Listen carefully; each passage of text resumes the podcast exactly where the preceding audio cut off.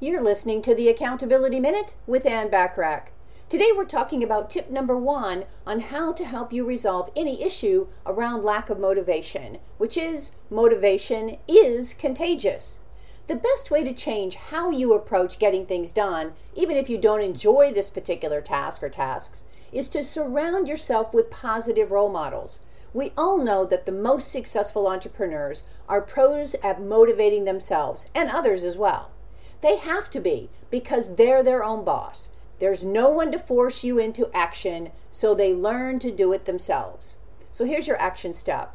Find a successful entrepreneur who is a pro at self motivation and learn as much as you can from them. Pay attention to how they keep their motivation high and what they do to get themselves out of a slump.